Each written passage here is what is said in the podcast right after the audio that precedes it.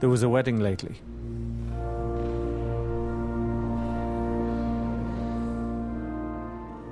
And at it, a man was pointed out among the guests, and someone said, That man should be on the radio. He has a great story to tell.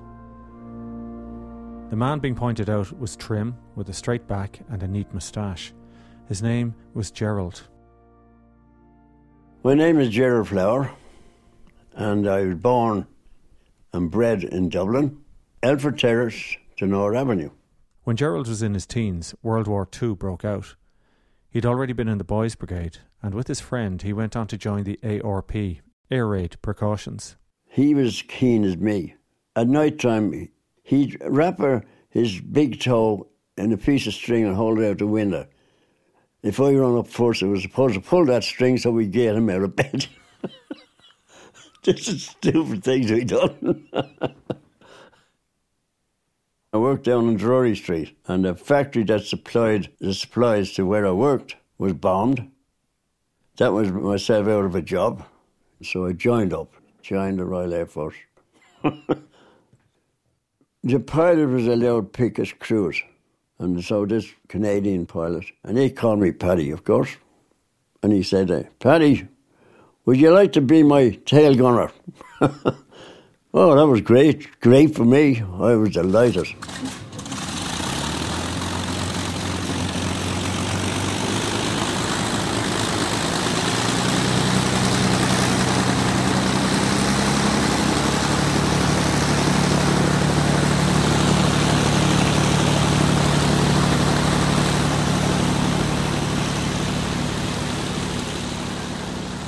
we done a few runs over France at that time, just dropping leaflets and stuff, and then we went on to the real stuff.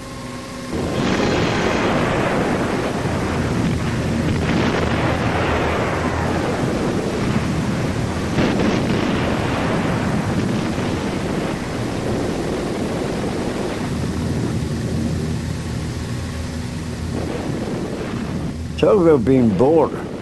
Lancaster bomber was the heaviest bomber we had. Our highest speed was about 200 miles an hour. And we spent sometimes eight hours, I think, was the biggest we went there and back. Targets say Bremen, Berlin, Stettin. It was kind of boring. You were nearly felt like waiting for one of these fighter planes to get you.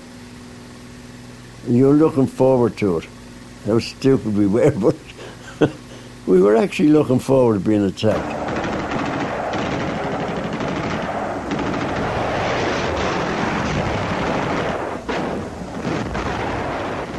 And I never forget it. We were up there in the sky, and uh, all of a sudden, people we knew the number of the plane now, just bang. Then it was just a puff of smoke, and they were gone.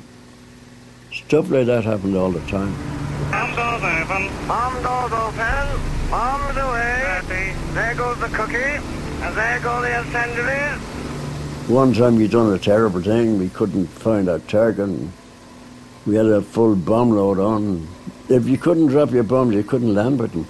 Found a hole in the ground and just dropped everything we had. And then went like hell out of there.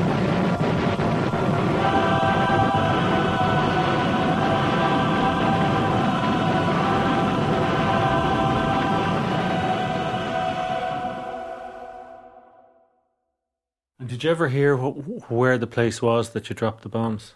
No, we didn't care. We wanted to get rid of them. It sounds right, but that's what we were like. We'd just go out, bomb, and uh, come back. We never thought about the people below. We couldn't.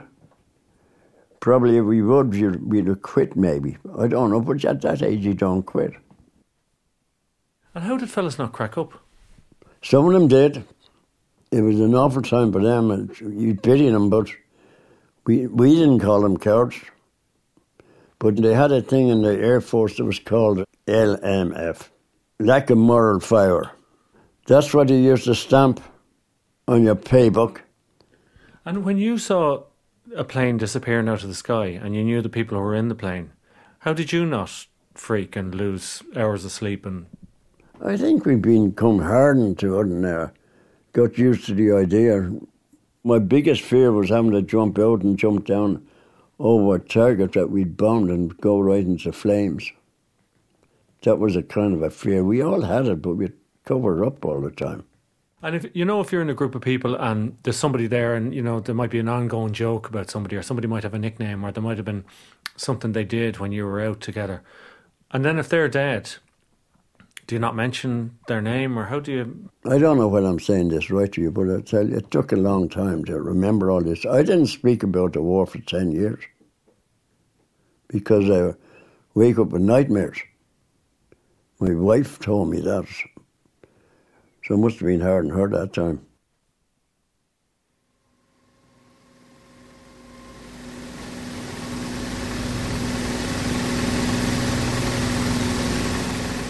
It was just a continual roar. The engine would go. That was there all the time. You were continually looking around. You're waiting for something black, blacker than the sky to come at you. Fighter aircraft.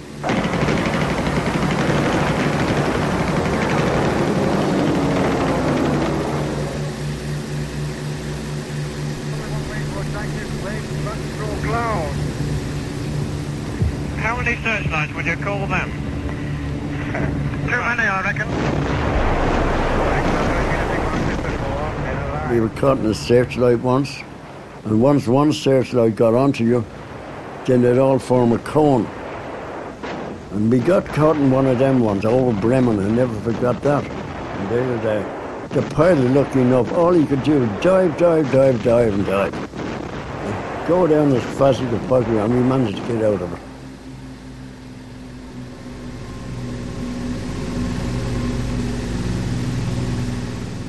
One daylight, we went on. And we were bombing a place called Hamburg. It was a Nile plant. Well, they got it then. They knocked our starboard motor out, and then our starboard inner, and then our port out, and we had one engine left. Then we stopped. We were losing right then. So the pilot there, he tried to hold it as long as he could, and he, then he gave the order to bail out. And we reached Holland by then.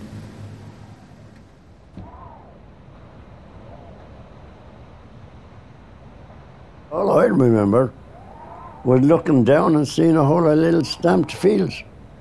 They looked like a load of stamps, you know. That was nice and peaceful. The wind blew us back in the parachutes. We were nearly there over our lines. And every now and then a little hole would appear in the parachute. The German army were loaders, and they were shooting at crumb fellas coming down. I don't blame them. We, they were our enemies, and we were their enemy. We landed, and I stood up then, and, gee, I'm going to get away. I thought I was in France or somewhere.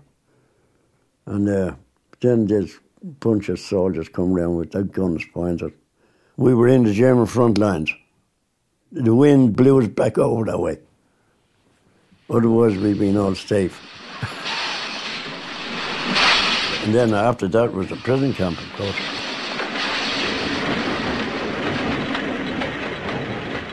Seventy-meter boxcar.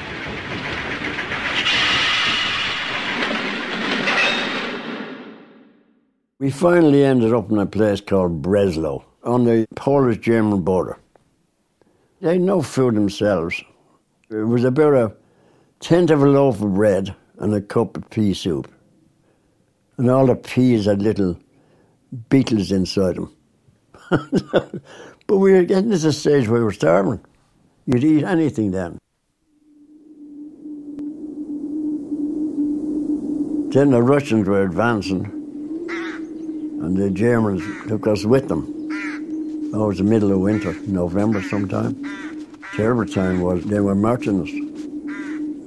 1500 was or something. We marched about 100 miles. And, and they said it was one of the worst winters they've ever had in 100 years. Lots of guys were dropping by the wayside. One guy I saw uh, was shot there. He was caught milking a cow, and they shot him because that was against the rules, you know.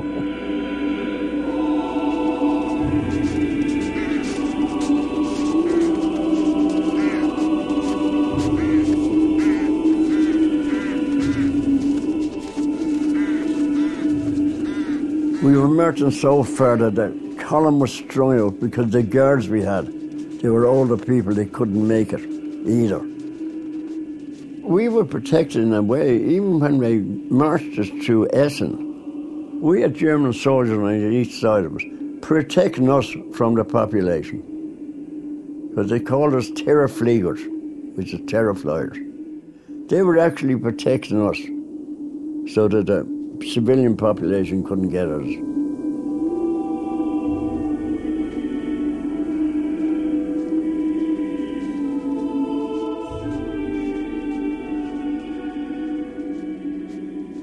And I, I, remember we were going over some kind of a mountain one day on that march, and all there was was dead Germans around. There'd been some kind of a battle.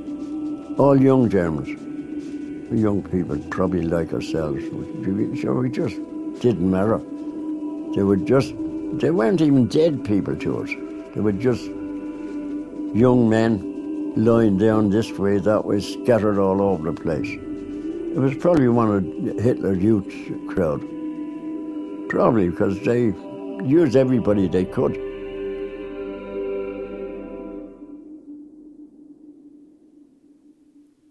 Then finally we were all herded into boxcars again and shipped back to another camp not far from Berlin. Every day you'd see the Germans marching those poor old Russians out into the woods, collecting wood, and only half of them would come back. They'd kill them or work them to death. They were treated like animals, worse than you'd treat a dog. I remember the day when the first Russian tank came around that compound and it went all around the wire, pushing all the wire down. I could still visualize it. And there was a, a Russian man, he fell in front of the tank and it went right over him. That was the worst thing I've ever seen. Just squashed. There was nothing left on the ground except a big black spot, dark spot. So that guy was minutes from freedom. Right. And he was killed by the. Well, he was celebrating his freedom. He got too close to the Russian tank and just slipped. And that was it. The first thing they'd done was send out raiding parties. We'd go to different farms. So these people, one farm lot, a farmer and his wife, they said they had no no food. Well, our own people found the food up in an attic on their farmhouse. So we got a whole lot of potatoes. And you know what the Russians done? They just shot it to them right there. But we didn't mind. Didn't matter. You get immune to war. You get immune to all this sort of stuff. I didn't get out of the camp till after the war, the thing was signed. The 10th of May, which was my father's birthday.